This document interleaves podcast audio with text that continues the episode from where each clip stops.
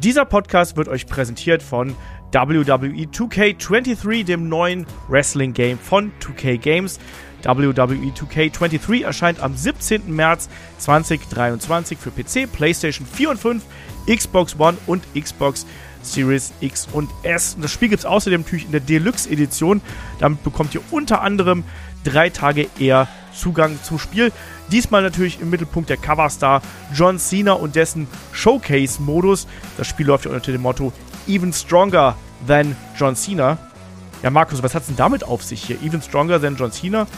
Hat ja doch ein paar Niederlagen eingesteckt in seiner äh, Laufbahn, der gute John. Das stimmt, aber er war wahrscheinlich einer der größten Stars, äh, wie man es jetzt immer so gerne sagt, der modernen Ära. Und für mich, äh, beziehungsweise nicht nur für mich, auch der letzte, der es auch immer noch heute schafft, Fans zu ziehen. Also wir hatten unter anderem jetzt erst wieder 2000 neue Tickets, seit der für Raw angekündigt wurde nächste Woche. Das ist schon mal eine Hausnummer und da kann man schon mal versuchen, stärker zu sein als John Cena. Kai, bist du stärker als John Cena und vor allem, wenn ja, mit wem? Also ich natürlich nicht, leider. Ich arbeite noch dran. Aber wenn ich mir so den Showcase-Modus angucke, habe ich natürlich super viel Bock, mit AJ gegen John Cena zu spielen, äh, das SummerSlam-Match nachzuholen, dann nochmal auch zwei Undertaker-Matches zu spielen, wo ich mich sehr darauf freue und natürlich den großen neuen Star am Horizont mit Roman Reigns John Cena Platz zu machen. Da freue ich mich sehr drauf. Warum auch nicht? Ganz genau. Und deswegen geht es ja auch gleich weiter mit unserem Themenpodcast John Cena, seine größten Rivalen und auch einige seiner miesesten Fäden. Viel Spaß dabei.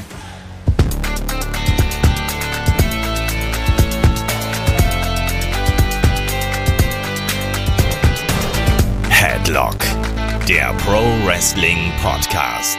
Ja, hallo und herzlich willkommen zu Headlock, dem Pro Wrestling Podcast, Ausgabe 524. Heute mit dem Thema John Cena, seine größten Rivalitäten und auch einige seiner miesesten Fäden. Mein Name ist Olaf Bleich, ich bin euer Host. Bei mir ist auf der einen Seite der Kai. Wunderschönen guten Tag, Kai. Hallo. Und der Markus Gronemann ist ebenfalls dabei. Wunderschönen guten Tag, Markus. Hallo, danke, dass ich auch mal über John Cena quatschen darf. Ja, und danke, dass du hier mit dem Kai sprechen darfst. Hier das erste Mal hier neues Duo und überhaupt, hallo? Das stimmt, wir sind jetzt das dynamische Trio heute. Oder das dynamische Duo und wir grenzen Olaf aus. Das können wir natürlich auch so machen, ja.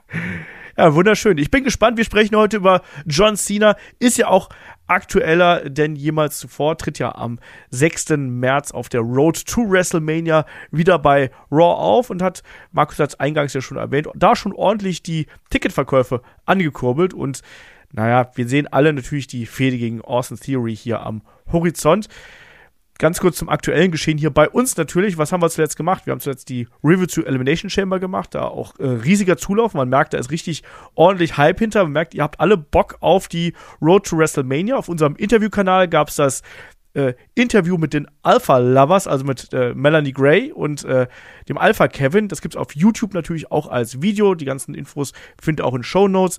Ansonsten für Supporter hatten wir jetzt zuletzt ein Japan-Special zu äh, Battle in the Valley und dann eben auch der Abschiedsshow von KG Muto. Wir haben das Golden Years Watch Along zum SummerSlam 89 gehabt, auch super cool. Und nächste Woche, da geht es natürlich dann hier auch um ein anderes Thema weiter. Mal nicht WWE, sondern da haben wir natürlich dann noch AEW vor der Brust. Äh, mit Revolution Preview, Review haben wir dann äh, die Woche drauf. Und ich weiß gar nicht genau, Kai, wie ist eigentlich gerade so dein, dein AEW-Feeling? Ich habe das Gefühl, das geht bei ganz vielen gerade so ein bisschen runter auf der Road to WrestleMania. Geht ein bisschen unter, oder? Ja, sehr. Ne? Also natürlich, weil WWE gerade sehr stark am Performen ist, muss man ja ganz klar sagen. Also auch wenn man guckt, wie begeistert viele von uns aus Chamber kamen.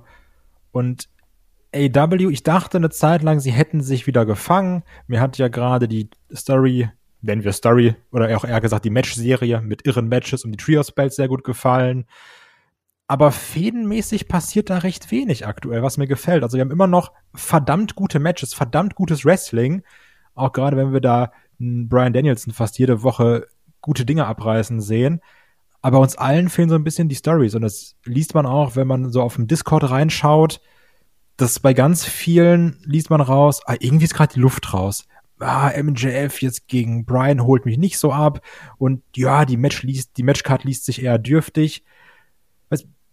Schade, ne? Weil am besten sollten beide performen bis zum geht nicht mehr. Ich hoffe dann, dass Revolution selbst nochmal so einen Hype lostreten kann, je nachdem, was da passiert. Ich bin gespannt. Ein Hype sollte auf jeden Fall unser Tippspiel natürlich lostreten. Ja. Lieber Kai, das hast du jetzt unter deiner Fuchtel hier. Genau, getreu dem Motto, lass es mal dem Papa machen, habe ich das Ding übernommen. Die ersten Fragen sind schon tippbar. Ähm, auch jetzt natürlich bei Dynamite nochmal neue Ankündigungen, die werde ich auch noch hinzufügen, damit ihr da auch direkt reintippen könnt. Und auch da natürlich, ähnlich wie beim WWE-Tippspiel, gegen mich verlieren könnt. Was? Ja, ja. Obwohl Olaf vor mir ist beim WWE-Tippspiel. Aber darüber reden wir nicht. Denn gezählt wird am Ende. Im, im Augenblick bist, sind wir punktgleich, lieber Kai. Stimmt. Ja, ich habe noch diese Gunther-Punkte im Kopf. Ey, wenn, wenn, wenn Gunther mir den Sieg im Tippspiel bringt, dann kriegt er irgendwie einen Preis von mir zugeschickt. Also da muss ich mich auf jeden Fall persönlich noch bei ihm bedanken, weil das wäre natürlich super geil. Es geht mir mittlerweile auch gar nicht mehr um den Sieg im Tippspiel, mir geht es einfach nur darum, dass ich dich besiege. Das ist komplett legitim. Mir geht es auch um nichts anderes. ja, Markus, du musst natürlich dann auch im Tippspiel äh, mitmachen. Ne? Also du als hier unser äh, absoluter Experte, als der Mann für die Fakten, du musst das doch alles ausanalysieren und ausrechnen können eigentlich. Ich werde mich da mal, ich muss gestehen, ich, ich habe den, äh, ich, ich lese zwar ab und zu mal in diesen Kanal rein, aber habe mich noch nicht näher damit beschäftigt, aber wird sich jetzt natürlich sehr bald ändern. Ja, genau. Lohnt sich nämlich, weil neue Saison jetzt bei AW mit Revolution. Also alle starten bei Null. Deswegen perfekter Zeitpunkt, um einzusteigen. Genau. Und beim WWE-Tippspiel gibt es natürlich auch, bei, bei beiden gibt es was zu gewinnen, aber vor allem auch bei WWE endet es jetzt ja nach WrestleMania und dann geht es auch wieder von vorne los. Also von daher äh, läuft das doch ganz gut mit den Tippspielen und da könnt ihr euch da auch drauf freuen. Auch da die Links findet ihr in den Show Notes oder auf der Website oder auf unserem Discord. Gar nicht so schwer. So, und dann würde ich sagen, legen wir hier auch gleich los mit unserem Haupt- Thema und dem einzigen Thema auch, nämlich äh, John Cena, seine größten Rivalitäten und auch einige seiner miesesten Stories wollen ja auch da so ein bisschen Augenzwinkern reinbringen. Markus, bist du eigentlich ein John Cena-Fan? Äh, ich bin jetzt nicht unbedingt der größte John Cena-Fan, was jetzt, ähm, also er ist jetzt für mich nicht der, der, der beste Worker der Welt, aber er hat schon unglaubliches Charisma, er ist eigentlich sehr solide im Ring und er hat natürlich eine, eine sehr, sehr hohe Langlebigkeit an den Tag gelegt und ist natürlich ein sehr, sehr harter Arbeiter. Also es geht jetzt, äh, wenn man sich John Cena anschaut, natürlich um die Matches und der hat ja noch diese, diese Hardcore-Hausshow-Phase auch mitgemacht in den letzten 20 Jahren und daneben noch eine ganze Menge Charity-Work, das darf man auch nicht vergessen, gemacht. Also der kommt, glaube ich, auch sehr wenig zur Ruhe oder ist vor allem auch sehr wenig zur Ruhe gekommen und das kann ich durchaus sehr anerkennen. Kai, wie ist es bei dir? Schwierig. Ich sag mal, es ist ein ambivalentes Verhältnis, weil natürlich damals in der Zeit auch so alles ab 2.8 bis 2.12. Ich erinnere an die fünf Jahre Fehde John Cena gegen Randy Orton, wo jedes Main Event John Cena gegen Randy Orton in irgendeiner anderen Matchart war. Das war schon sehr anstrengend. Natürlich heutzutage sagt man, dass wir so einen John Cena gar nicht wertschätzen konnten, ähm, weil man auch so ein bisschen verromantisiert zurückguckt. Und natürlich freue ich mich heutzutage super, wenn er auftaucht. Ne? Das war auch, als dann nach dieser Corona ähm, Thunderdome-Zeit Cena noch einmal zurückgekommen ist für das Match gegen Roman. Das war geil, wie er rausgekommen ist, wie die Leute ausrasten, wie sich alle freuen. Und du merkst ja auch jetzt, wenn John Cena angekündigt wird, da haben alle Bock drauf. Aber auch gerade damals die Let's Go Cena, Cena Sucks, das kam ja nicht von ungefähr. Und die ganzen Witze über die Five Moves of Doom und Super Cena und Cena ähnlich wie auch Triple H, der die ganzen Witze hatte mit äh, der goldenen Schaufel, um Leute zu buryen, wenn wir an Geschichten eines Alex Riley denken, eines Wade Barrett. Also ja, heutzutage würde ich sagen, lieb ich schon unseren Cena, wenn er mal auftaucht, weil er immer noch ein guter Typ ist. Aber damals einen Cena zu mögen, war schon schwer. Kai hat gleich die nächste Frage hier vorweggenommen, aber das ist vollkommen okay. Bei mir war das damals, äh, ich habe so verschiedene Stadien durchgemacht quasi. Also ich habe angefangen, äh, als John Cena als Dr. of Thugonomics äh, da groß rausgekommen ist, fand ich halt super geil, ne? ja, weil der so Anti-Establishment gewesen ist und so unter die Gürtellinie, war natürlich genau mein Humor. Habe ich sofort mitgenommen, fand ich mega cool. Ich habe auch sogar noch ein paar Shirts äh, von John Cena. Also ich habe so ein, so ein weißes Shirt so, äh, mit, mit so glaub, blauen Bündchen und dann eben diesen, diesen Fingern, weißt du, diese Fäuste, so diese, dieses, ist das ein C, was er da formt eigentlich mit den beiden Händen? Ich weiß nicht, welchen Fingerzeig du meinst. Wenn der, der macht quasi Fäuste aneinander und streckt die kleinen, die Zeigefinger aus. Ach so. Äh, die, die kleinen Finger aus. Nicht Zeigefinger. ich dachte, das wäre einfach mal ein cooles Zeichen gewesen. Ich habe nie drüber nachgedacht, dass es ein C sein könnte. Oder ist das so, ich, äh, aber er ist ja kein Texaner, ist das so ein Bullhorn oder so? Nein, ich weiß es nicht. Schreibt uns mal, soll es das C sein für John Cena? Ich weiß es nicht. Ich bin auch im Ich weiß jetzt nicht so jedenfalls, mit welchem Shirt ich dich bei Karat sehen möchte. Ich glaube, da passe ich nicht mehr rein. Äh, weil, Fun Fact, damals habe ich mir das kürzen lassen, weil es mir zu lang gewesen ist. Und ich glaube, jetzt müsste ich es mal weitermachen lassen, weil ich so dick geworden bin. Also von daher. Hat Äh, übrigens ein Cena-Shirt vom Flohmarkt. So in, in der Zeit, wo es diese ganzen Rey Mysterio John Cena-Shirts gab für 10 Euro oder sowas. diese gefakten, wo sich Ja, jemand so, ein- so ein Foto aus dem Netz geklaut hat und Ja. dann ein bisschen bearbeitet hat. Nennen wir es bearbeitet. Aber ja, was du dreimal gewaschen hast und dann hast du raten müssen, welcher Wrestler drauf war. Aber so ein Ding hatte ich. Dann hat man da die Waschmaschine erstmal reinigen müssen, weil so viele farbige Krümel im Flusensieb gelandet sind oder so. Bestimmt. Ja, äh, ich habe es gerade schon äh, ein bisschen angesprochen. Kai hat so ein bisschen die Frage äh, vorweggenommen. Markus, hat sich bei dir auch so die Wahrnehmung von John Cena so ein bisschen verändert? Also Mella und ich haben zuletzt noch das I Quit Match von Cena und Orton bei Breaking Point 2.9 besprochen. Da habe ich mir alte Reviews durchgelesen, die waren halt genau da, wo Kai gesagt hat, so, ah, Super Cena geht einem ja so auf den Keks und boah, ist das furchtbar. Dann liest du die aktuelle Wertung durch, so, finde ich super unterhaltsam, super Selling, tolle Story, die da erzählt worden ist. Hat sich so die Wahrnehmung eines John Cenas verändert? Ja, ich denke schon. Also ich glaube, wenn man wirklich da, wir haben es ja angesprochen, wenn du da wirklich jede Woche drin bist und du bekommst, das, das Produkt war ja damals an sich schon nicht unglaublich gut. Und dann bekommst du sozusagen noch jeden Monat den John Cena Main Event und äh, wie Sky schon gesagt hat, die Hälfte davon irgendwie gegen Randy Orton vorgesetzt. Dann hast du natürlich da irgendwann mal die Schnauze voll. Und so rückblickend äh, schaust du natürlich, und da, da pickst du dir natürlich auch die guten Sachen raus und dann schaust du es nochmal ein bisschen Distanz und dann sagst du, das war eigentlich sehr solide, da kann man gar nichts meckern sozusagen. ja, PG-Era eh eine schwierige Zeit. Also gerade. Uiuiui. Nee, das war auch echt nicht, das war auch echt nicht nett. Und da fällt natürlich auch vieles äh, rein, was wir jetzt heute besprechen werden. Einiges war gut, anderes war schlecht. Und deswegen fangen wir auch mit dem Schlechten an. Weil wir unfassbar negativ sind. Äh, und deswegen auch gerne mit dem Augenzwinkern hier anfangen wollen. Nämlich mit äh, einigen Geschichten und Fäden, die vielleicht nicht ganz so geil gewesen sind. Und da schiebe ich gleich mal den Ball wieder zu Kai rüber. Kai, was ist denn so, eine, so ein Negativbeispiel in der Karriere von John Cena, was dir da so einfällt und sagst so, boah, wenn ich daran zurückdenke, da, da verbrenne ich mein John Cena T-Shirt lieber. Ich habe mehrere im Kopf, aber ich nehme direkt eine, die ich schon angesprochen habe gerade, weil sie in einer Matchart gemündet ist, über die ich mich bis heute gerne lustig mache, weil sie nur langweilig ist. Und zwar ist es das Chairs-Match gegen Wade Barrett mit dem grandiosen Finish, wo er unter diesem Ding liegt und John Cena an den Stühlen reißt und die kommen da alle runter. Und es soll cool aussehen, sieht aber eher doof aus. Und da habe ich natürlich auch sehr im Kopf den Super Cena, der sagt, den und den pushen wir nicht. Diese Gerüchte, die es ja auch damals immer gab, ne? Und ich glaube, viele von uns dachten damals, Wade Barrett, aus dem macht man was, der Nexus-Anführer, der Nexus ist ja auch Cena auseinandergenommen, auch damals eine wirkliche Macht gewesen, ne? Also die haben ja Ja. nicht nur Cena, sondern wortwörtlich den Ring und alles drumherum auseinandergenommen. Ja, und dann ist daraus im Endeffekt nichts geworden. John Cena war John Cena, wie er zu der Zeit war, hat alle auseinandergenommen, hat auch Wade Barrett in einem Chairs-Match besiegt. Und das war dann auch mit das Ende vom Nexus. Ja. Mit also einem Stable, wo du dachtest, da werden jetzt die nächsten Stars draus.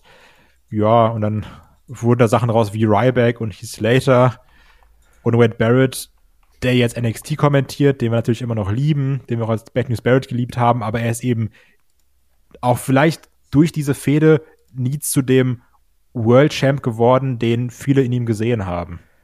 Frage ist, ob er das hätte werden sollen, so, aber also ich weiß, was du meinst natürlich. Ne? Also gerade dieses Match vom äh, SummerSlam, was du ja angesprochen hast, ähm, da hat ja auch John Cena backstage natürlich ordentlich seine Macht ins Feld geführt. Das hat auch Chris Jericho später dann in Interviews gesagt.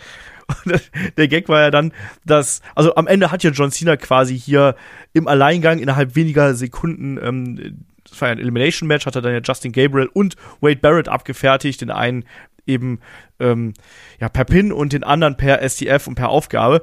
Und vorher hat er gesagt, nee, das, das muss so sein, das muss so sein, äh, er muss das Ding gewinnen. Und danach ist er aber Backstage gekommen und hat gesagt, ja, vielleicht habt ihr anderen doch recht gehabt. Aber hat nichts daran geändert, dass die ganze Geschichte natürlich dann vollkommen in Sack gewesen ist. Und bei TLC, Leute, da gewinne ich nochmal. ja. Ja, ja, das ist auch echt ein, ein Ding. Äh, bevor ich Markus hier äh, drankommen lasse, äh, grätsch ich hier gerade mal rein, weil eine Geschichte, ich hatte auch, ich hatte auch den Nexus genannt als allererstes. Das ist so äh, stereotypisch für äh, das, was ich damals an Cena auch wirklich nicht gemacht, gemocht habe. Was eine andere Geschichte, von der ich mir ein bisschen mehr versprochen hatte, war die Fehde mit John Laurinaitis damals. Oh. Ja. Da hatte ich mir sowas erhofft wie Austin gegen McMahon, aber eigentlich war es nur Clownerei mit Big Show dann im Endeffekt auch noch mit dabei. Ne? Ganz furchtbar und dann auch noch John Laurinaitis, der dann im Ring antritt bei äh, Over the Limits 2012, meine ich, war es, im, Im Main, Main Event. Event. Und CM Punk und Daniel Bryan wresteln sich irgendwo im Mid in der Midcard den allerwertesten Wund. Nee, nee, nee, auch nicht so geil. Ähm, Markus, was hast du noch? Ja, da darf man natürlich nicht vergessen, äh, 2011 äh, die Fehde gegen The Miss. Miss als World Champion im Main Event von WrestleMania hat man natürlich damals nutzen können. Das war sozusagen auch das erste Aufeinandertreffen dann mit The Rock. Der war damals äh, Special Referee, hat dann die nächsten zwei WrestleManias doch noch zu äh, sehr, sehr guten äh, Segmenten und noch Matches geführt.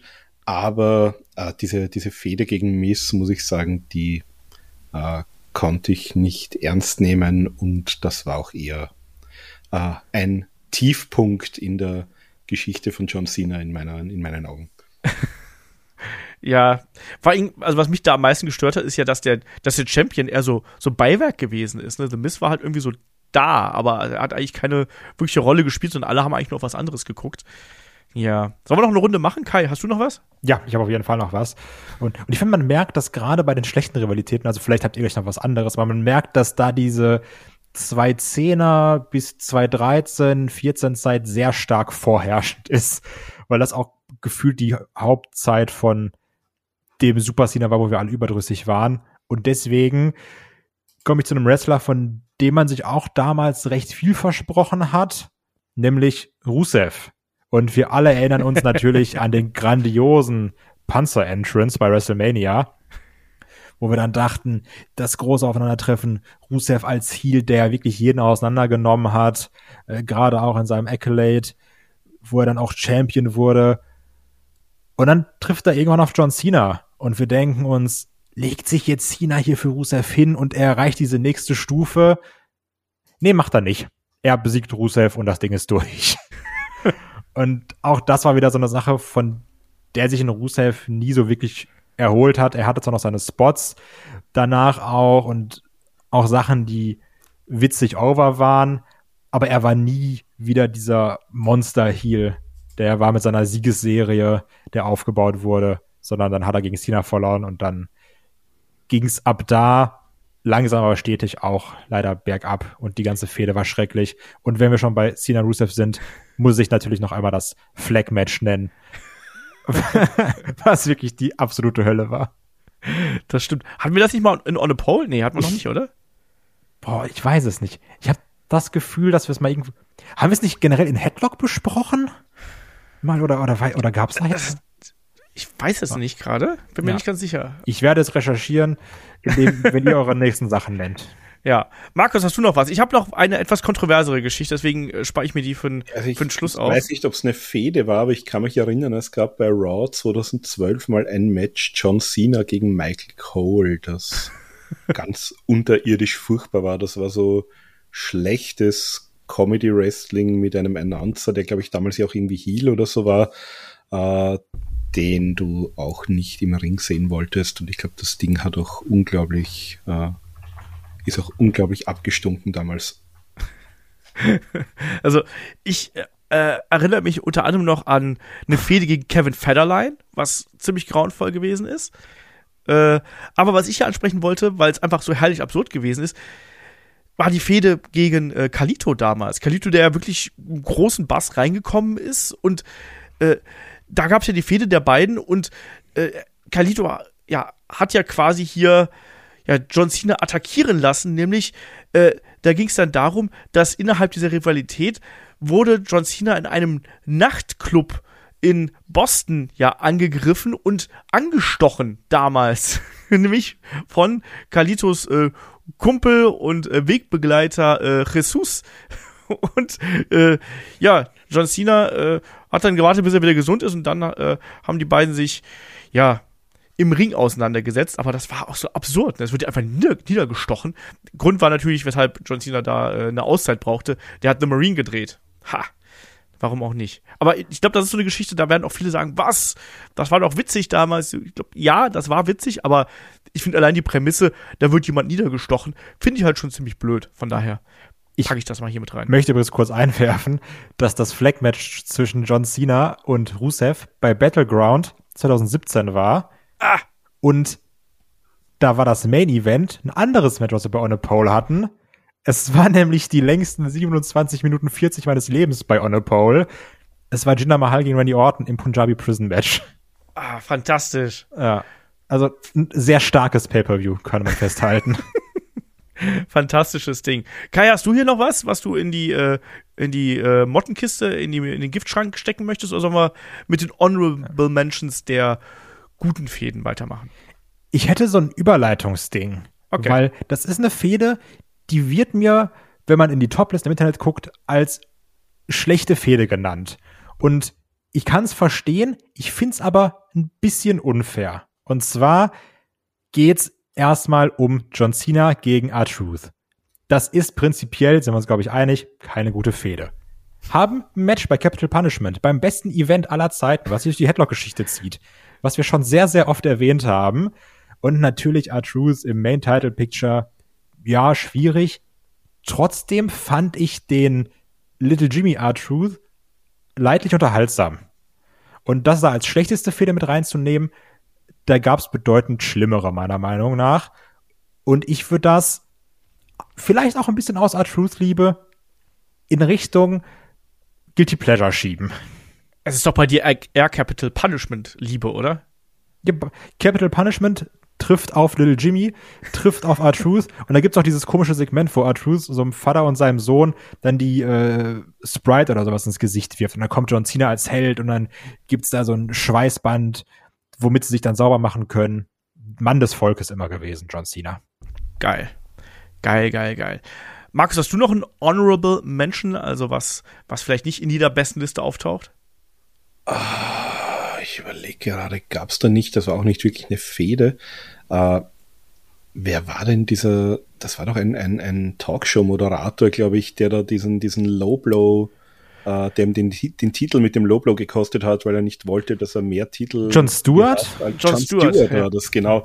Äh, ich, und, und dann hat er das irgendwie am nächsten Tag bei Raw oder so oder eine Woche später erklärt und hat gesagt, naja, er hat diesen Tiefschlag machen müssen, weil er ist ein großer Ric Flair-Fan und er wollte nicht, dass Cena äh, ihn quasi überrundet, also mit dieser, mit dieser Anzahl der Titelgewinne und hat dann, glaube ich, auch äh, einen AA einstecken müssen, sogar dafür. Also das war auch so eine, so eine absolut schwachsinnige Erklärung für eigentlich einen, einen Hollywood-Typen, die ja normal immer die, die Guten sind, der da plötzlich einen Heel-Turn macht gegen das Top-Babyface. Also da kann ich mich auch noch erinnern, das hat auch für viel äh, Kopfschütteln bei mir gesorgt damals. Da hat sogar äh, der Spiegel darüber berichtet, damals. Mit der Überschrift, der mit dem Klappstuhl kämpft, weil John Stewart John Cena danach mit dem Klappstuhl attackiert hat. Oh. Ah, krasses Ding. Ich hab, ab, wenn, wenn, wenn, du noch was hast, ich hätte auch noch so eine Honorable Mention. Ja, ich habe ich ja. hab ja noch so, so ein, zwei habe ich noch. Ja, also, mach du erstmal eine. Eine Geschichte, die ich sehr mochte, gerade in der frühen Zeit von äh, John Cenas Karriere, war die Fehde gegen Eddie Guerrero zwischen den beiden. Ist ja dann in so einem, ähm, wie hieß das damals? Ich glaube, Circle of Steel Match oder sowas in der Richtung. Also quasi so auf dem Parkplatz mit ganz vielen Autos. Das haben wir doch auch mal besprochen. Das haben wir mal als Match of the Week gemacht, vor gar das nicht hat, allzu langer Zeit. Das hat mega Bock gemacht. Ja. Das war richtig witzig. Ja, und äh, da hat John Cena unter anderem Eddie Guerreros Auto im Vorfeld geklaut übrigens. Deswegen ja. diese Prämisse dahinter, ja. Aber äh, die beiden hatten eine gute Chemie zusammen. Und das ist so eine Geschichte, äh, die hat John Cena, äh, wie ich finde, sehr geholfen, damals so den Fuß in die Tür zu kriegen. Ich glaube auch, dass ihm das geholfen hat, mit Eddie Guerrero zu arbeiten. Also, und das war eine richtig gute Fehde. Also, das war jetzt keine Fehde, die in einem riesengroßen Pay-Per-View-Match gemündet ist, sondern einfach eine, die bei SmackDown lief und die funktioniert hat und die John Cena da wirklich geholfen hat. So, ich, jetzt du, Kai. Ich weiß nicht, ich bin ganz ehrlich, ich weiß über die Fehde fast nichts mehr. Aber das ist eine Formulierung, alle paar Monate taucht die in meinem Kopf auf und es ist die Fehde zwischen John Cena und Batista. Zwischen dem, ich habe hier keinen Bock mehr auf das alles Batista. Ähm, die ist ja dann, glaube ich, auch in einem I Quit-Match gemündet, wenn ich mich nicht irre, wo es dann hieß, ah, I quit, I quit. Und John Cena hat gesagt, juckt mich doch nicht, ich schmeiß dich trotzdem durch die Stage. Genau. Ähm, wo er dann auf dem Auto war. Und ich habe bis heute immer diese Formulierung im Kopf, wo dann Batista im Ring sitzt und sich beschwert und dann sagt, was Cena alles hat, was er nicht hat oder was er alles haben möchte. Und ich habe immer dieses Magazine-Covers, Movies im Kopf, wo er, glaube ich, im Rollstuhl da im Ring sitzt und sich beschwert, auch irgendwann sogar umfällt, wenn ich mich nicht irre. Es ist eine ganz absurde Fehde, aber ich habe immer wieder diese Batista-Promo da im Kopf und ich kann mir bis heute nicht erklären, warum. Aber keine Ahnung, das, das ist wie ein Ohrwurm, den ich manchmal habe. Diese Formulierungen von Batista. Die Batista-Fehde ist ein guter Punkt, weil für mich gehört die eigentlich fast schon so ans hintere Ende der Top-Fäden von äh, John Cena. Ist jetzt nicht die, die geilste Rivalität, die größte Rivalität, aber ich finde, dadurch, dass die beiden so einen langen gemeinsamen Weg gegangen sind, also quasi von, die sind zeitgleich quasi hochgekommen, mehr oder weniger, ne, nage mich jetzt nicht auf Tagen fest, ne, aber die haben bei OVW angefangen, sind dann ihren, ihren Weg gegangen, äh, dann quasi bei WrestleMania 21 diese große Fackelübergabe WrestleMania. Der eine holt sich einen, einen Titel, der andere einen anderen. Eine gegen äh, JBL, der andere gegen Triple H. Und dann auch äh, diese Parallelität der beiden finde ich halt super interessant. Und dass die auch für lange Zeit gar nicht äh, aufeinander getroffen sind, finde ich dann schon echt spannend. Das ist ja zum ersten Mal, äh, kreuzen sich ja deren Wege quasi beim SummerSlam 2008 und dann später auch bei WrestleMania sind sie aufeinander getroffen. Und deswegen ist das für mich so eine Geschichte, die finde ich fast schon zu groß für die Honorable Mentions. Immerhin war die auch bei WrestleMania und beim SummerSlam eine große Nummer, weißt du? Mhm. Mhm. Markus, wie siehst du das? Ja, also sehr ähnlich, muss ich sagen. Also sehr ähnlich wie ich. Würdest du in die Honorable Mentions packen oder in die, in die Top-Liste? Nein, also ich würde schon, ich würde schon eigentlich ans, ans ich würde es eigentlich ans untere Ende der Top-Liste packen. Also ans hintere Ende. Okay. Hast du noch so ein Honorable Mention, also irgendwas, was eigentlich dir gefallen hat, aber was vielleicht nicht in die Topliste gehört? Uh, nein, ich habe gerade was ganz was anderes gefunden. Ich klicke hier so ein bisschen gerade herum uh, und, und sehe, uh, und ich, ich habe keinerlei Erinnerungen, vielleicht weiß irgendjemand von euch was.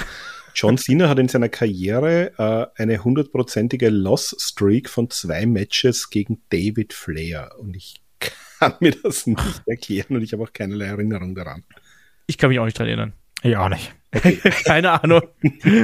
vielleicht, vielleicht in De Developmentals damals? Ich, ich, ich weiß es nicht. Ich habe gerade mal so geschaut. Äh, ich habe mir jetzt gerade mal angeschaut, was so seine häufigsten Gegner waren und bin da jetzt irgendwie um, am unteren Ende der Skala auf David Flair ja, gelandet. Und dachte, vielleicht wisst ihr dann Näheres noch. Nee, aber, aber, ich glaube, vielleicht was man hier noch nennen kann, ist zum Beispiel diese Story mit, mit Rob Van Dam, äh, die in Richtung ECW One Night Stand gemündet ist. Allein, weil das halt eben so ein geiler Kampf gewesen ist, weil es ein geiler Moment gewesen ist, kann man das noch hier mit aufführen. Und Kai, ich habe hier bei den Honorable Mentions noch, ist jetzt keine richtige Fehde, aber zumindest so eine Geschichte. Ähm, die US-Title Open Challenge, die begleitet uns jetzt ja auch. Das ist eine Frechheit. Das in, die, das, das in die Honorable Mention zu packen, ist eine Frechheit. Das gehört in die Top-Liste. Das, also, das hat ja wohl, das war ja wohl die Redemption-Story eines John Cena, wo wir alle gesagt haben, Super Cena, den hassen wir, gehen wir weg mit dem. Mann, die Open Challenge, da haben wir angefangen, ihn zu lieben. Da, aber, da wer, wer, ist denn dann der Rivale? Die Fans? John Cena gegen die Fans? Als, nee, äh, aber John Cena gegen alle. Okay. John, John, Cena gegen das Establishment, weil er gesagt hat, ich kämpfe meine Belts, ich mache das nicht wie die anderen hier. So die, die, die 30-Tage-Regel bedeutet mir noch was, hat er gesagt. Ja, nee, ja, aber gut. die, ähm, die US Open Challenge, die muss man definitiv erwähnen, weil da waren so viele tolle Sachen bei. Natürlich das Ding gegen Sami Zayn dürfen wir nicht vergessen. Das Match gegen den jetzigen WrestleMania Main Eventer Stardust, aka Cody Rhodes, hatten wir dabei. Ich glaube, wir hatten auch ein gutes Match gegen Neville, wenn ich mich nicht irre. Ja. Ähm, auch gegen Claudio Castagnoli, ja, gegen Cesaro genau. hatten wir auch ein gutes dabei. Kevin Owens. Und gerade diese US Open Challenge, die war Hammer. Auch mit dieser Catchphrase, you want some, come get some, die er dann nochmal groß gemacht hat oder größer gemacht hat. Also die US Title Open Challenge war super. Ja. Ganz wichtig, immer US Title sagen, nicht US Open, weil dann sind wir beim Tennis. Nee, vielleicht auch. Man weiß es nie so genau. Äh, dann würde ich sagen, dann lass uns doch mal hier zu den besten und wichtigsten Rivalitäten eines äh, John Cenas kommen.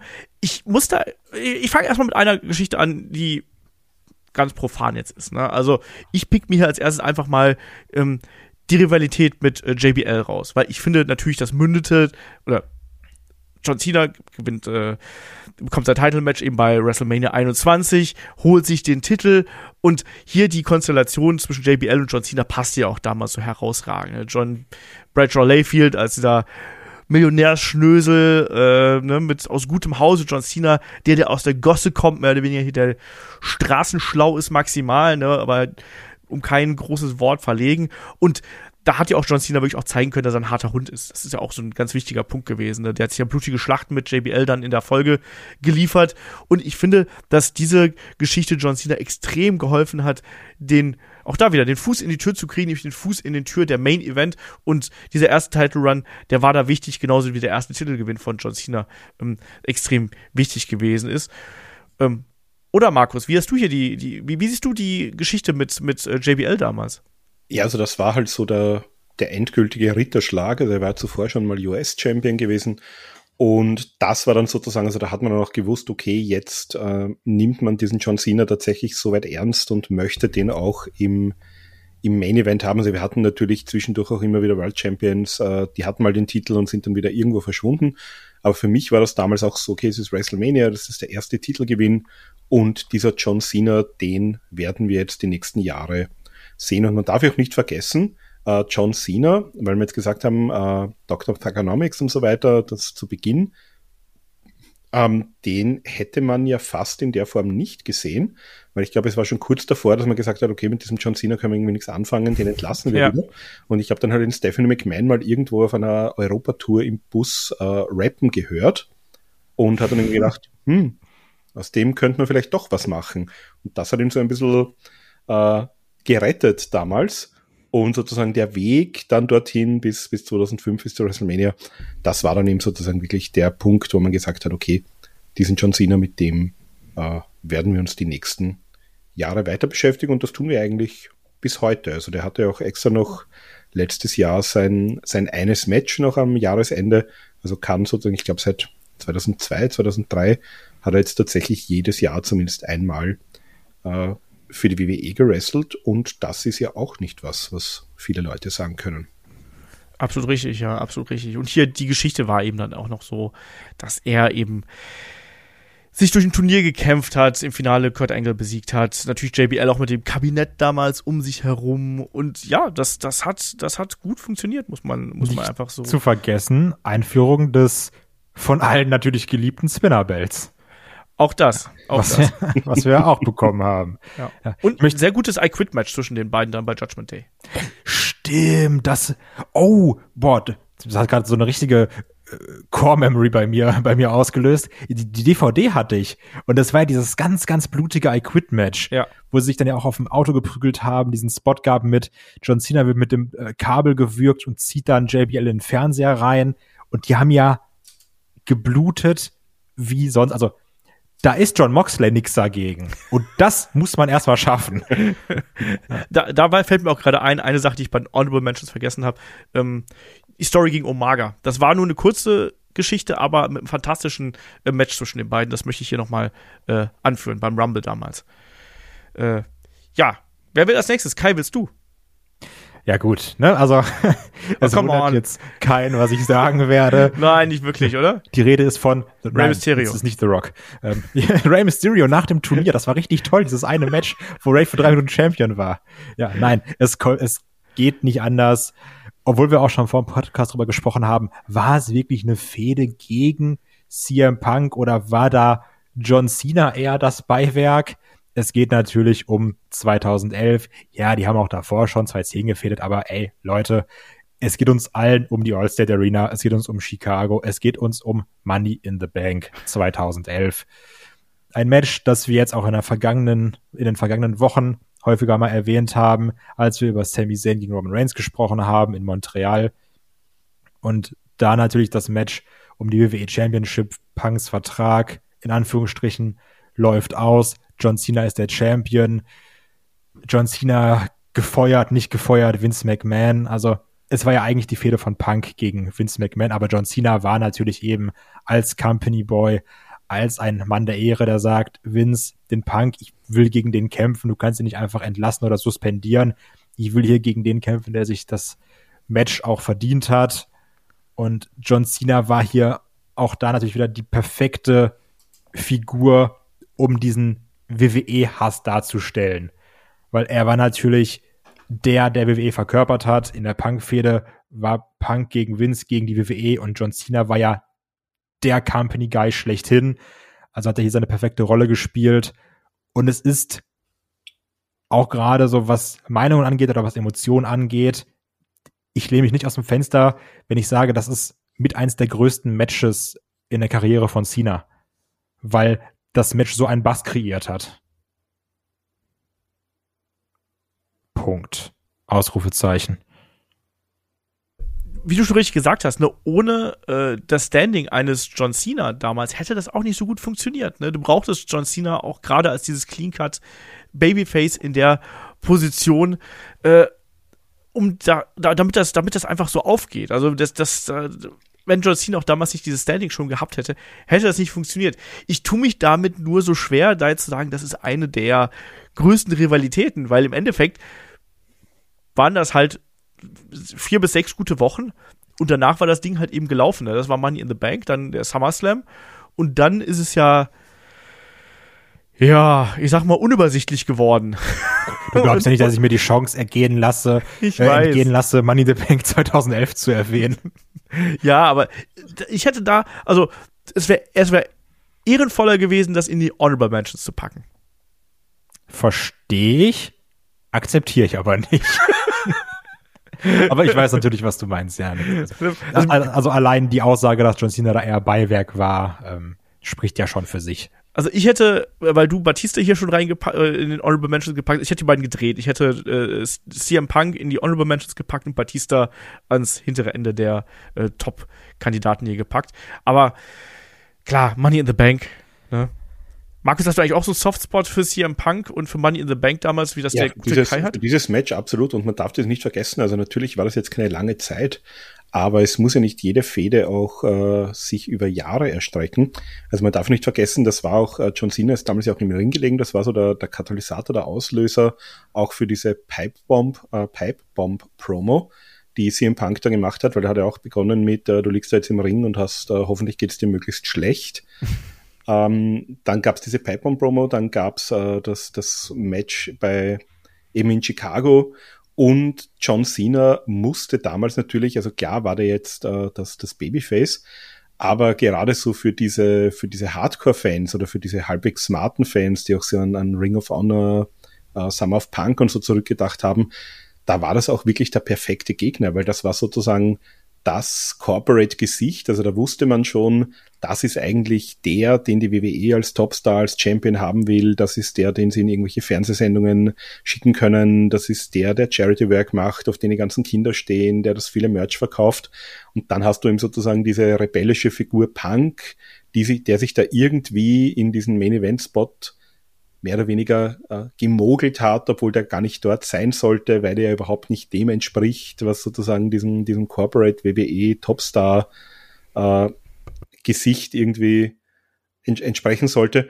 Und das hat schon sehr, sehr gut gepasst. Und natürlich vor heimischem Publikum, also wir hätten es jetzt in Montreal natürlich wieder mit Sami Zayn ähnlich haben können. Hatten wir auch gesehen, die Stimmung war da ähnlich in Chicago. Und dass der dann tatsächlich den Titel mit nach Hause nimmt, das war eben das, wo man auch, äh, wo viele gesagt haben, das wird so wahrscheinlich nicht passieren. Äh, in dem Fall ist es passiert und da war John Cena einfach der perfekte Gegner. Und ich glaube, ohne einen John Cena, also ich, ich wüsste nicht, mit wem in dieser Rolle die Geschichte genauso gut hätte erzählt werden können wie mit einem John Cena. Also ich würde es doch äh, in die Top-Fäden und wichtigsten Fäden hineinpacken, das Match. Nimm das, Olf. Zwei gegen eins. ich schneide das einfach nachher alles raus, ist mir egal. Fällt halt keinem auf. Und du, Kai, ich finde CM Punk toll. Gut, Kai, machen wir weiter. Muss reichen. Ja, fair. Ne? So ist es. Ähm, ja, Markus, hast du noch was auf Lager hier, nachdem du gerade schon äh, CM Punk und dir hier äh, hervorgetan hast und dadurch äh, Kais Sympathien auf deine Seite gezogen hast, hast du noch jemanden, den du hier in die Top-Rivalitätenliste hineinstecken würdest? Ja, ich habe ich hab mehrere. Ich möchte natürlich nicht, dass äh, mein Pulver gleich verschießen, aber weil wir jetzt schon öfter von ihm gesprochen haben, für mich auch auf jeden Fall einer der, der wichtigsten Fäden, vor allem was das Mainstream angeht. Ähm, das ist natürlich einfach diese Match-Serie und auch diese Geschichte mit The Rock. Also die hat ja 2011, das hat eigentlich schon viel früher begonnen, da hat ja John Cena da so ein bisschen scharf geschossen schon in der Vergangenheit und hat also gerade wie, wie Dwayne dann in Hollywood auch wirklich äh, die ganz großen Rollen zu so bekommen hat, da hat John Cena dann auch in der einen oder anderen Talkshow gesagt, naja, der war auch mal ein Wrestler, aber der hat quasi der Branche den Rücken gekehrt und verdient jetzt lieber sein Geld so und, und ist sozusagen jetzt nicht mehr für die Fans da und interessiert ihn alles nicht mehr. Und darauf hat man dann eigentlich auch diese Fehde aufgebaut. Also The Rock war dann der, der Special Referee in dem schon erwähnten Match gegen The Miz, hat dann, wenn ich es richtig im Kopf habe, am nächsten Tag beim Raw nach WrestleMania eben John Cena für WrestleMania im Folgejahr ähm, herausgefordert. Also das hat dann äh, das, das gab sie, glaube ich, seit ähm, WrestleMania 4, 5 und da hat man es auch noch nicht so angeteasert, aber das war sozusagen die, äh, der, der Split der Mega Powers, das war sozusagen der, der Bild für ein Jahr und da hatte man dann viele Jahre später das erste Mal wieder sozusagen den Main Event fürs Folgejahr äh, von WrestleMania sozusagen am Tag nach WrestleMania schon. Dann gab es ja, glaube ich, noch dieses lustige Tag Team Match bei den Survivor Series, äh, gegen The Miz und R-Truth, wenn ich mich richtig erinnere. Jo. Dann gab es ja im Folgejahr auch noch, äh, da spielt auch der CM Punk wieder hinein, also da gab es dann diesen äh, langen, langen äh, Title Reign von CM Punk über, weit über ein Jahr, wo der Rock ihn dann beim Royal Rumble besiegt hat und dann das große Titelmatch gegen John Cena hatte. Also wir haben im Prinzip da über zwei Jahre lang äh, diese Fehde lang aufgebaut, auch wenn Rock natürlich nicht so oft da war, aber wenn er da war, waren die Segmente gut. Da hat man dann ja auch ein bisschen schärfer geschossen. Äh, kann mich erinnern auch an dieses Segment, wo Rock da ihm das, das Lied gesungen hat auf der Gitarre. Also das war schon ganz, ganz großes Kino und man darf nicht vergessen, das war 2011 und da hat sicher der Rock schon eine Rolle gespielt, 12 und 13 waren jeweils die erfolgreichsten WrestleManias, was die ähm, den Umsatz betrifft. Also die haben sozusagen 11, 12, 13 jeweils den, die bestehenden Rekorde gebrochen. Und allein dafür muss man diese Fehde, glaube ich, nennen und war, glaube ich, auch, also jetzt wirklich auch im Mainstream, sicherlich etwas, was John Cena nochmal über die Grenzen des Wrestlings hinaus auch bekannt gemacht hat, diese Serie. Bin ich komplett bei dir. Also, auch wenn ich das nicht so geil fand, also gerade das äh, Twice in a Lifetime, äh, nicht so besonders geil gewesen ist. Ne? Erst machst du Once in Lifetime, also yeah, und dann, ah komm, wir machen es einfach nochmal. Und dann auch noch der Titelwechsel zu CM Punk, äh, von CM Punk zu The Rock. Ich weiß, das ist auch was, bis heute was, was Kai weh tut. Möchte nicht drüber reden. Das, das hat auf jeden Fall für Kontroversen gesagt. Das waren die Matches selbst jetzt auch nicht unglaublich gut. Also gerade Rock hat sich ja auch, ähm, das war ja dann auch lange der Grund, wieso wir den, glaube ich, weiß gar nicht, ob wir ihn seither mal, nein, in einem richtigen Match haben wir, glaube ich, seither nicht mehr gesehen. Das legendäre das, Match gegen Eric Rowan, natürlich. Also, ja, da war ich dabei. Da war ich in der Halle. Aber der hat sich ja da wirklich äh, zumindest so schwer verletzt, äh, dass ich glaube, Herkules hat er damals gedreht, äh, dass das auch wirklich die Dreharbeiten für mehrere Wochen ähm, verzögern. Ich glaube, der hat sich da äh, Muskeln, ich glaube Bauchmuskeln oder, oder einen, einen äh, Leistenbruch, irgendwas hat er sich dazugezogen, was, äh, was dann auch wirklich, glaube ich, viel, viel teures Geld gekostet hat, weil die komplette Hollywood-Produktion da stillgestanden ist, weil der Hauptstar plötzlich nicht mehr da sein konnte. Ähm, also auch das natürlich darf man nicht vergessen, hat auch da seine Kreise gezogen. Aber für mich auf jeden Fall äh, eine der, der wichtigsten Fäden zumindest von John Cena. Bin ich dabei, bin ich dabei. Äh, Kai, willst du noch mal? Ja, natürlich. Ähm, ich nenne es hier Punk, den ich ja damals sehr geliebt habe. Jetzt kommt AJ Styles. Ich nenne jemanden, in dem ich mich ebenfalls sehr verliebt habe. Es ist AJ Styles. Und zwar natürlich da das Match vom SummerSlam 2016 zwischen den beiden. Und was ich ganz cool finde, das ist diese Zeit, wo man auch gemerkt hat, ja, es gab sehr häufig diese Kritik vom Five Moves of Doom Cena.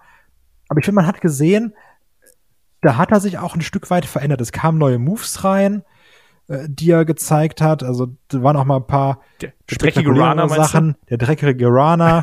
dann äh, bei, bei Punk dann auch der ähm, Piledriver natürlich auch von Punk gegen Cena, aber man hat gemerkt, es war nicht mehr so diese Cena-Formel und hat an sich gearbeitet. Der SDF ist immer noch hässlich, ne? Aber man hat gemerkt, also es, es war nicht mehr der so Springboard Stunner. F. Ich weiß noch, als erstmal Springboard Stunner ausgepackt worden ist, so, ja. what the fuck, ja. was ist das denn? Genau solche Sachen meine ich. Und ich glaube, wir sind uns einig, wenn wir sagen, da war nicht alles gut von, aber ich war großer Fan von diesem, also von diesem Ansatz, dass er sagt, ich ändere was, ich probiere es mal aus. Und auch hier, ähnlich auch wie beim Punk, gerade diese großen Fehler, die großen Siege, die mir im Kopf bleiben, sind die, passend auch zum, zum Showcase-Modus, wo sich ein Cena hinlegt. Mhm. Weil auch hier diese Niederlage gegen AJ Styles in einem wirklich fantastischen Match und auch die cleane Niederlage mit vielen Nearfalls. Also, das, das war wirklich stark, weil damit hat man nicht gerechnet. Ähnlich wie auch mit bei einem Kevin Owens damals, wo sich an Cena hingelegt hat. Ja, es gab natürlich auch noch Rubber-Matches und ich meine, es gab dann auch AJ mit dem Club gegen Cena und Enzo und Big Cass und müssen wir alles nicht drüber reden, aber Aber die Einzelmatches hat, hat äh, AJ gewonnen, also zweimal, ne? bei, bei Money in the Bank und auch beim SummerSlam hat er zweimal quasi die Einzelmatches gewonnen. Ah, okay, gut. Ich dachte aber, das eine war doch, glaube ich, dann auch eher äh, mit ein bisschen Eingriffen. Ja, vom, aber vom trotzdem Club, gewonnen. Ne? Ja, gut. Die Geschichtsbücher sagen Sieg AJ Styles, wie ist egal. Genau. Nee. Aber auch hier, das hat gezeigt, wenn sich dann Cena hinlegt, das hat eine sehr große Wirkung. Ja. Weil da spricht man heute noch drüber, weißt du noch, wie AJ Clean Cena besiegt hat? Weißt du noch, wie KO Cena besiegt hat? Und deswegen die Fehde von AJ und John Cena auf ewig einen Platz in meinem Herzen. Und was man nicht vergessen darf, AJ, der dann das Stirnband, was ein John Cena natürlich um seinen Oberarm trägt, weil natürlich ist es John Cena, ähm, der dann bei SmackDown immer mit diesem Stirnband um seinen Kopf rumgelaufen ist. Ein schönes Bild. Ja. Natürlich hat äh, John Cena AJ Styles später auch äh, den Titel abgenommen, den WWE-Titel dann beim Rumble äh, 2017, aber zumindest davor hat er auch, hat AJ Styles auch äh, zweimal gewinnen dürfen. Und es hat er wirklich geholfen, auch einen AJ in der WWE zu etablieren, ne? Absolut. Weil aber weil du es gerade schon, ganz, ganz kurz, weil, weil du es gerade schon angesprochen hast, wo, wo packst du einen Kevin Owens hier hin? Weil da, auch das ist ja so ein Ding, wo man sagt, oh, weißt du noch, als Kevin Owens da ankam, als NXT-Champ und so weiter und so fort würde ich jetzt äh, auch eher Honorable Mentions ja. eigentlich hinstecken, oder? Ja, also weil die Fehde ist prinzipiell nicht so wichtig. Das hat sehr von den Momenten gelebt. Also auch dann gerade, wo ein Kevin Owens auftaucht und John Cena Papa Powerbombt, sich auf den US-Belt stellt, war es, meine ich, und dann den NXT-Belt hochstreckt. Das hat auch wieder geholfen, einen Kevin Owens ins Spotlight zu rücken. Und dann natürlich ja. auch mit der Niederlage, auch da später Cena auch gewonnen, müssen wir nicht drüber reden. Aber das also das war dann immer der Cena, oder beziehungsweise das war das Gegenteil von dem Cena, was wir ihm immer vorgeworfen haben. Der besiegt immer nur alle neun, der hält sie alle klein. Und wenn du dann gemerkt hast, wenn er sich dann mal, oder falls er sich dann mal hinlegt für jemanden, dann ist es groß. Und das muss auch nicht zwingend eine Fehde sein. Das kann aber jemandem trotzdem dann so einen Push geben, dass dann die Leute auf den schauen, weil das ist ja der, der Cena besiegt hat. Und es kommt ja nicht von ungefähr, dass wir da jetzt heute, x Jahre später, immer noch drüber reden. Das zeigt ja, ja was das für ein großer Moment war.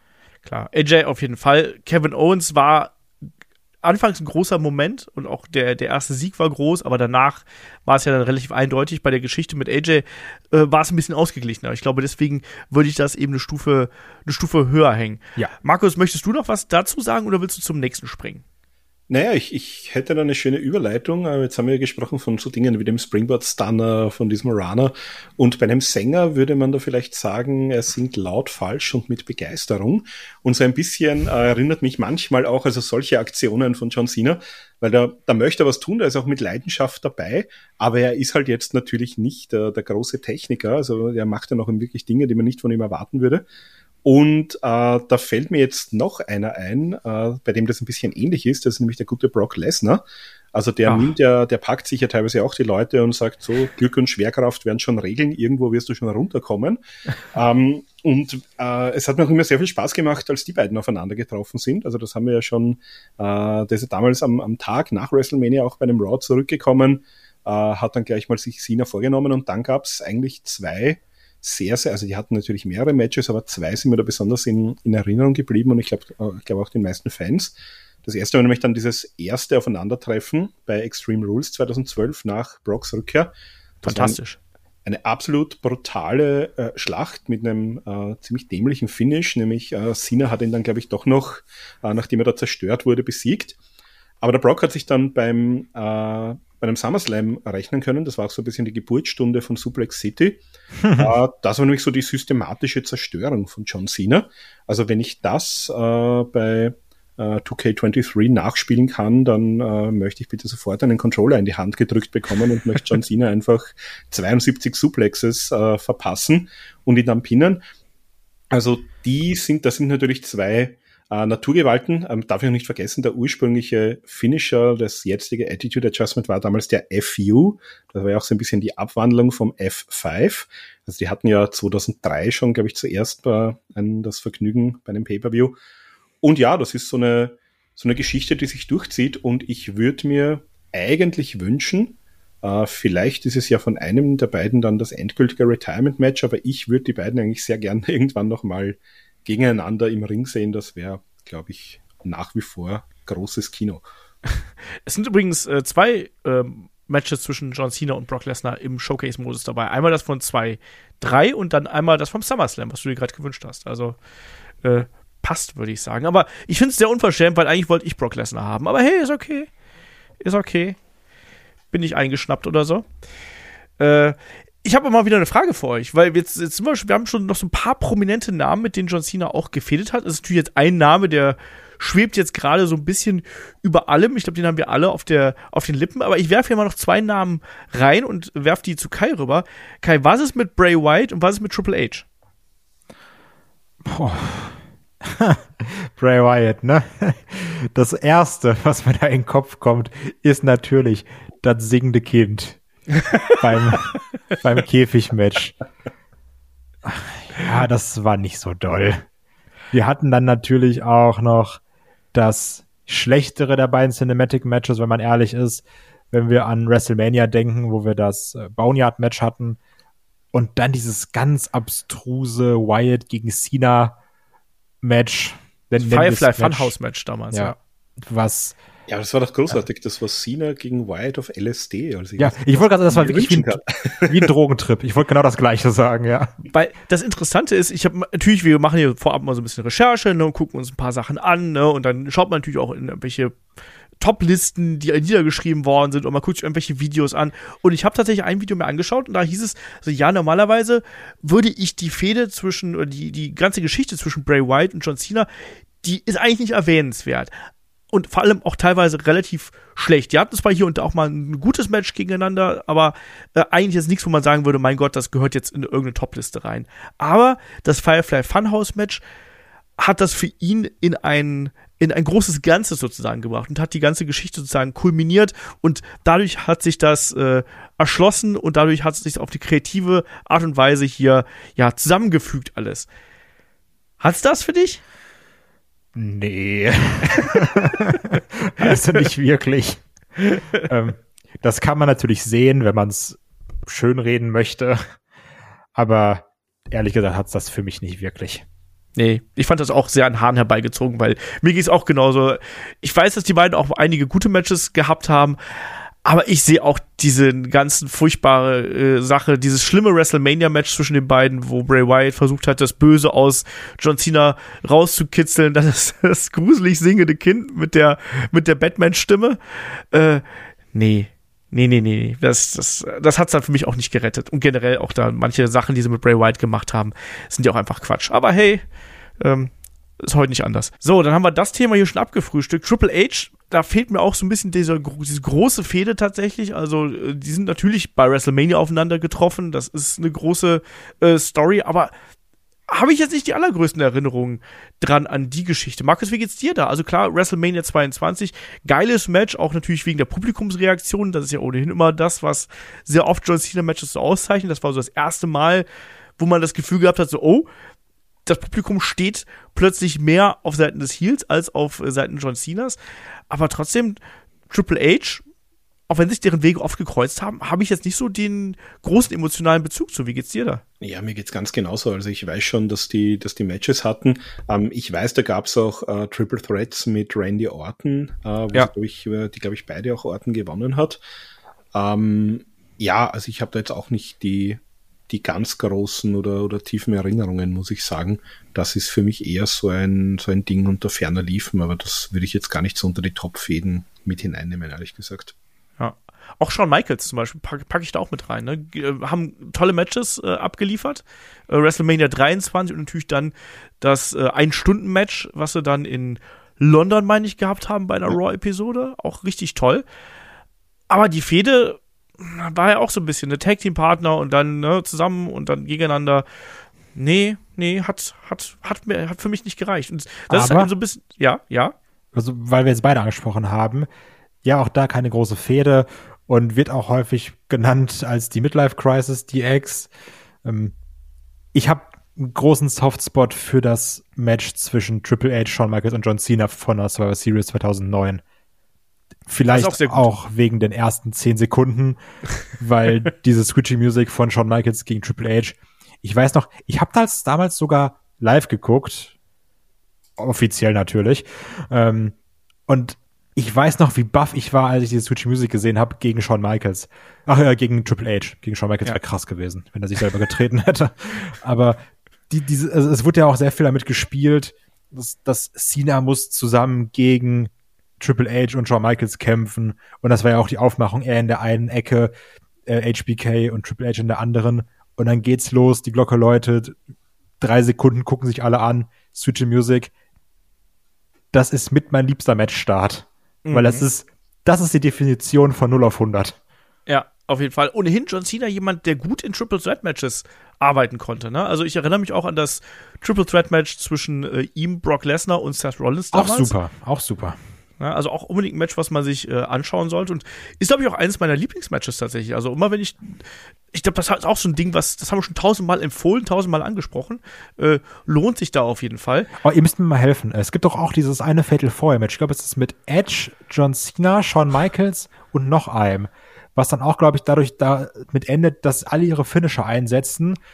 Und ich glaube dann Shawn Michaels, John Cena superkickt und er auf Edge landet. Und das das Cover ist. Äh, ja. Äh, Randy Orton war, glaube ich, noch mit dabei. Kann das sein? Das, ich Und weiß es gerade Ich, nicht. war das Backlash? Backlash 2.7? Es Ich meine, das kann hatten wir sehr mal sein. als, als Match of the Week auch schon mal gehabt. ja, weil das ist auch sehr, sehr gut. Ja. Ja. Äh, Also meine, das- Multiman-Matches zu ich der meine, das war Zeit. Backlash war 2.7. Backlash, genau, das war John Cena, Edge, Randy Orton und Shawn Michaels. Das war Backlash 2007. Ja.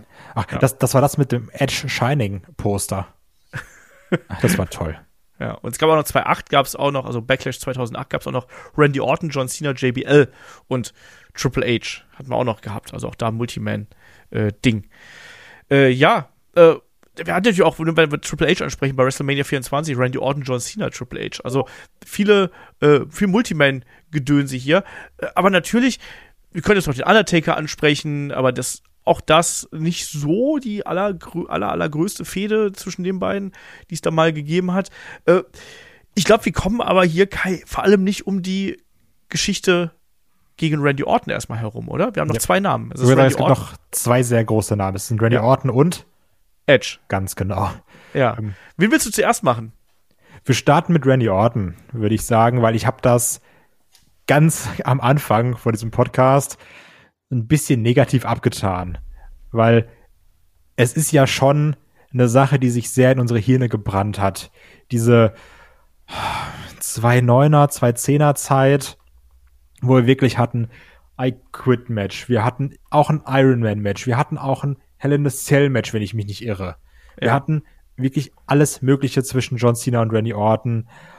Mal besser, mal schlechter, mal war man überdrüssig, aber was man den beiden nicht absprechen kann, die haben eine verdammte Chemie zusammen und die haben, egal wie sehr man das mag, die haben gerade so in meinem Alter ähm, schon auch eine ganze Generation geprägt, weil die ja über fast zwei Jahre lang jedes Pay-per-View geheadlined haben, die beiden.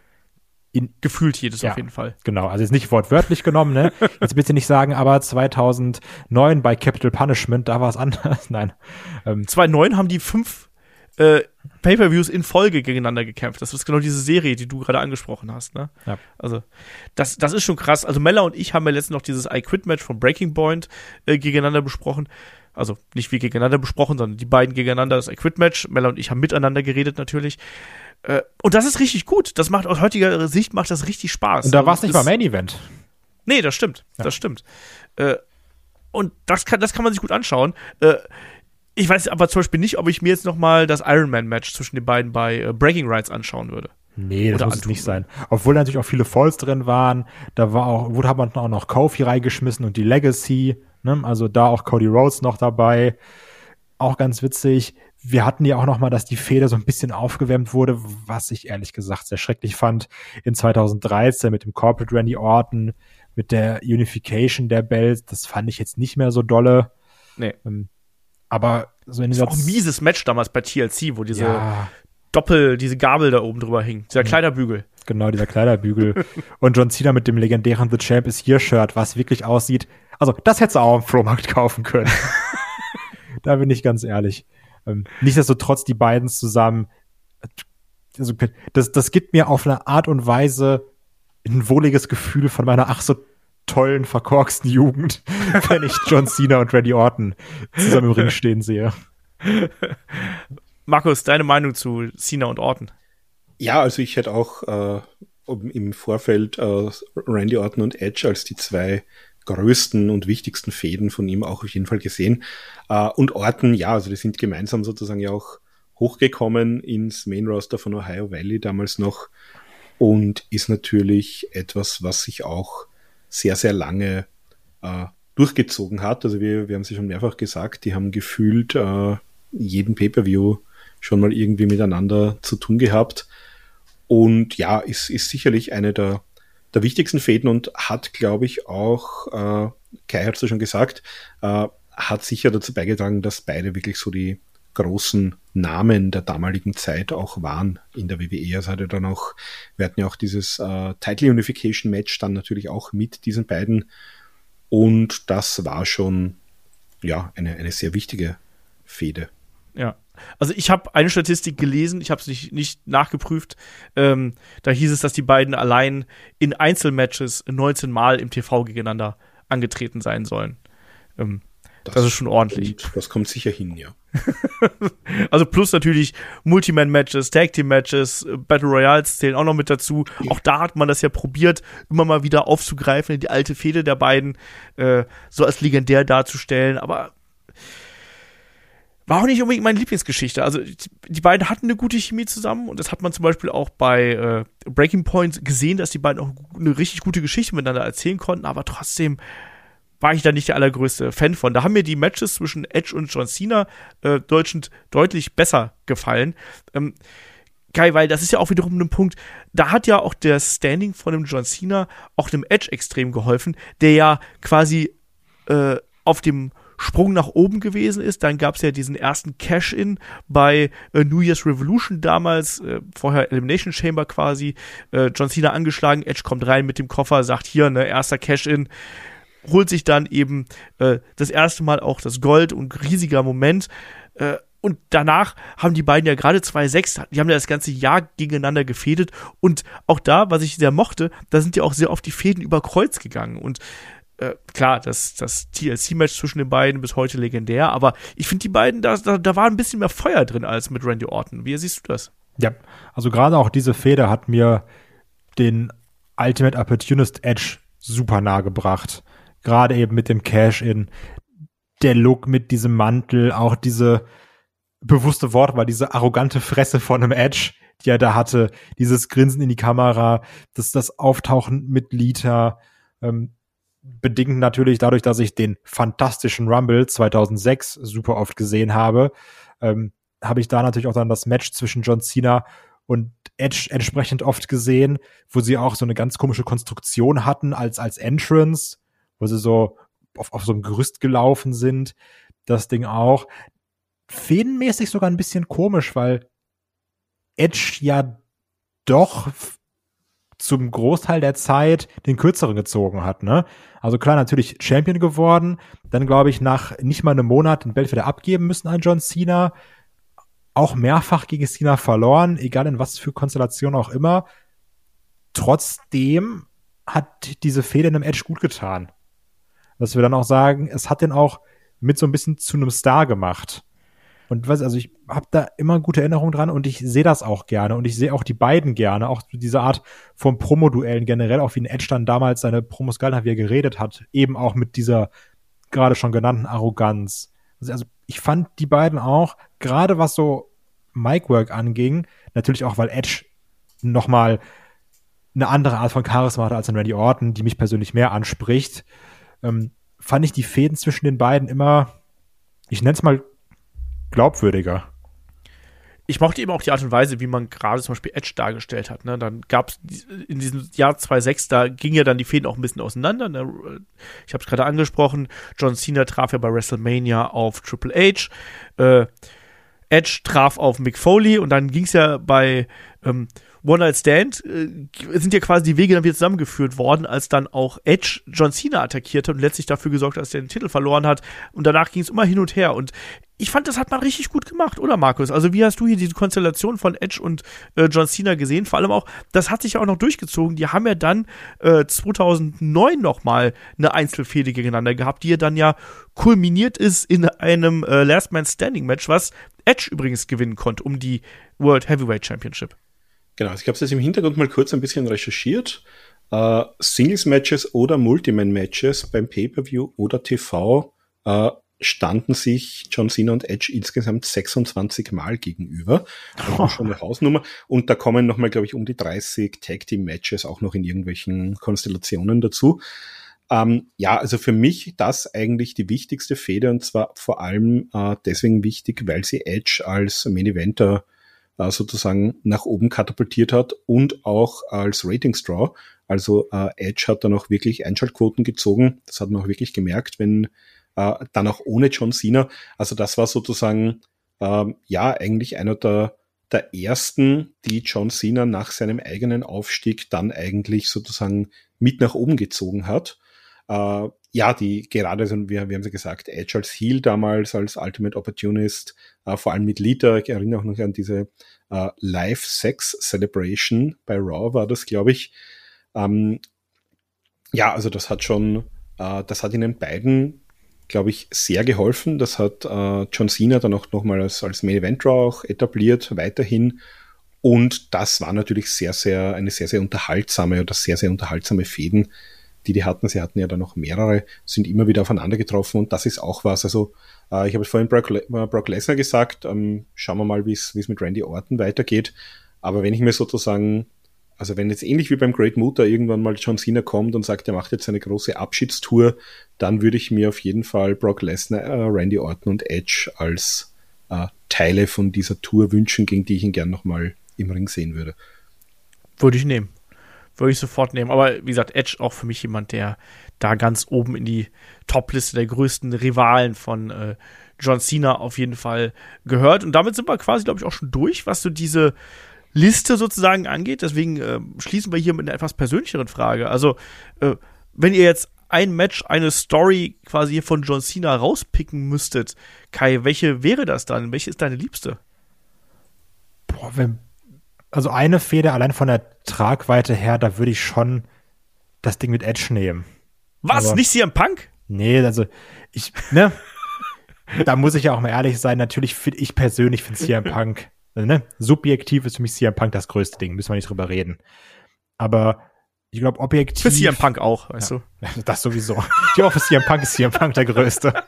ähm, aber rein objektiv muss man hier dann, glaube ich, die Wahl treffen zwischen Randy Orton und Edge.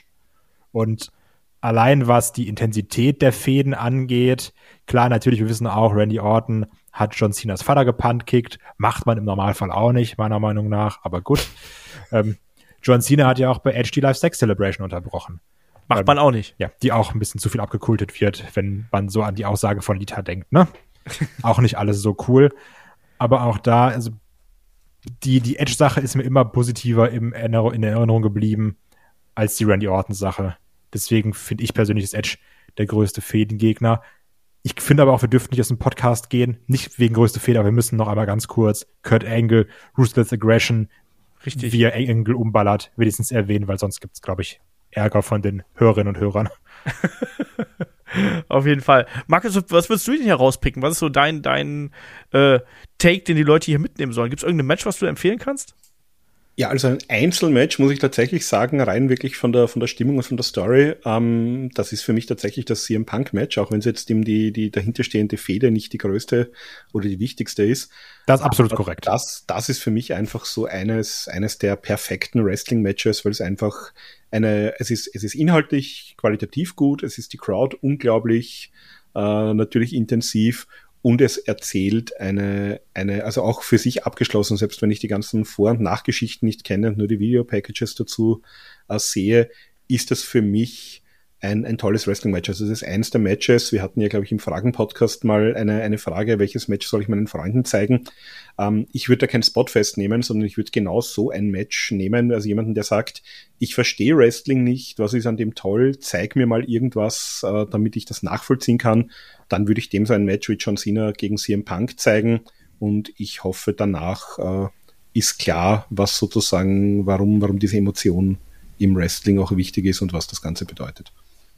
Das ist ein schöner Punkt. Ich liebe das Match zwischen John Cena und Brock Lesnar von Extreme Rules 212. Echt? Äh, ich finde das mega geil. Ich, also ich finde das Ende doof, aber ich finde das, also damals, das war halt auch so ein Ausbruch irgendwie aus dieser PG-Ära und ich finde das so unterhaltsam und so witzig. Ich finde das richtig langweilig. Ich bin beim Gucken dreimal eingeschlafen.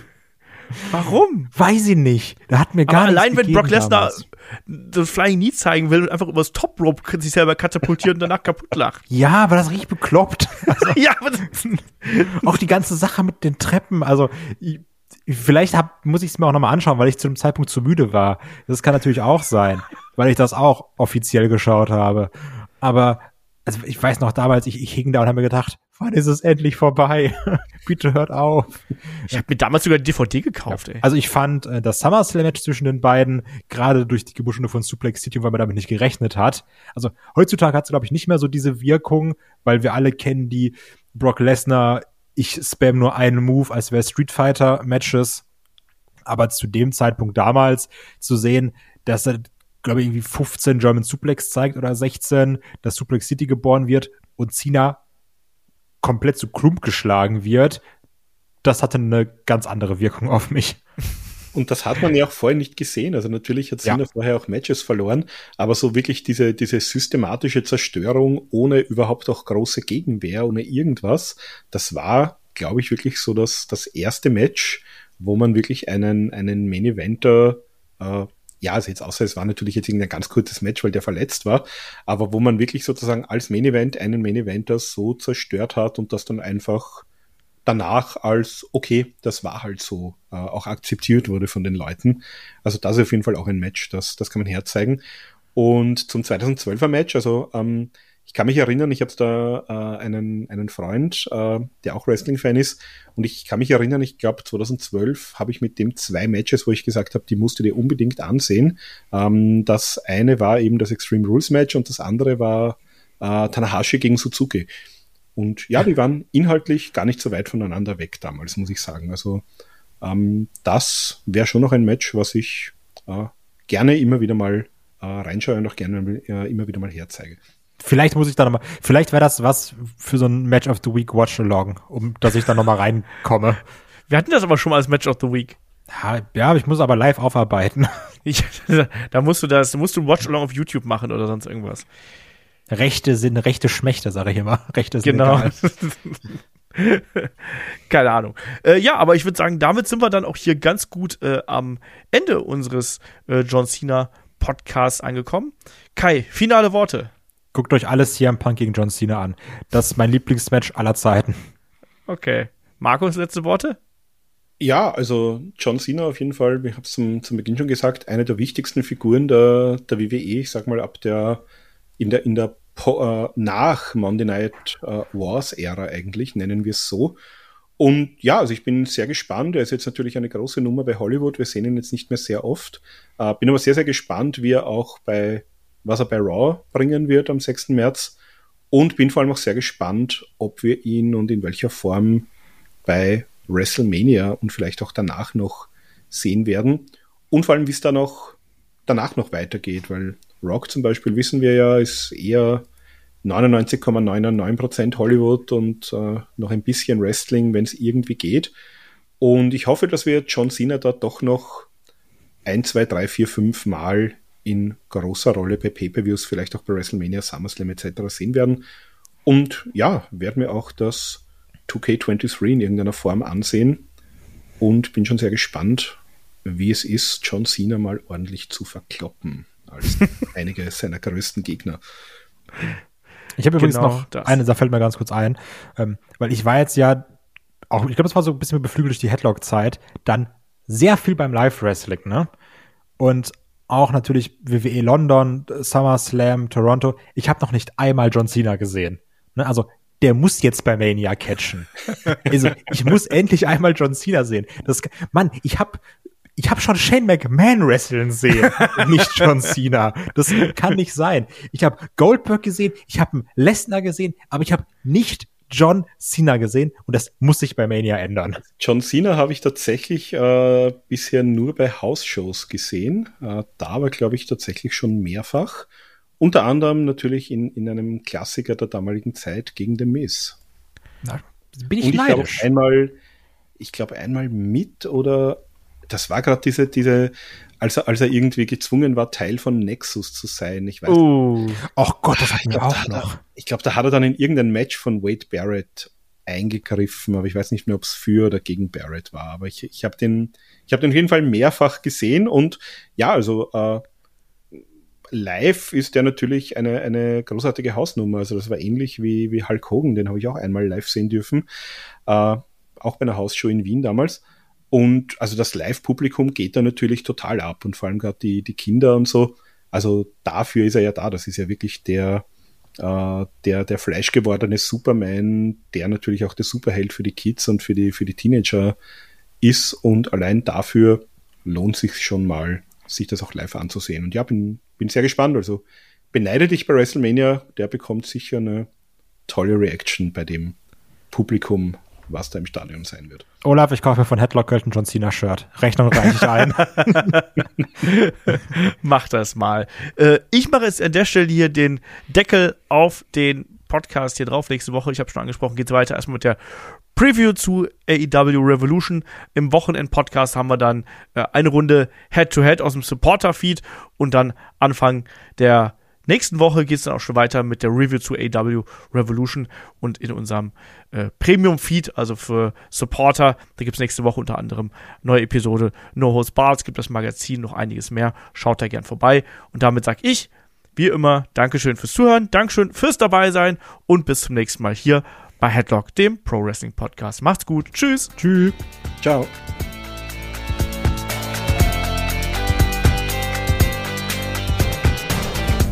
Headlock, der Pro Wrestling Podcast.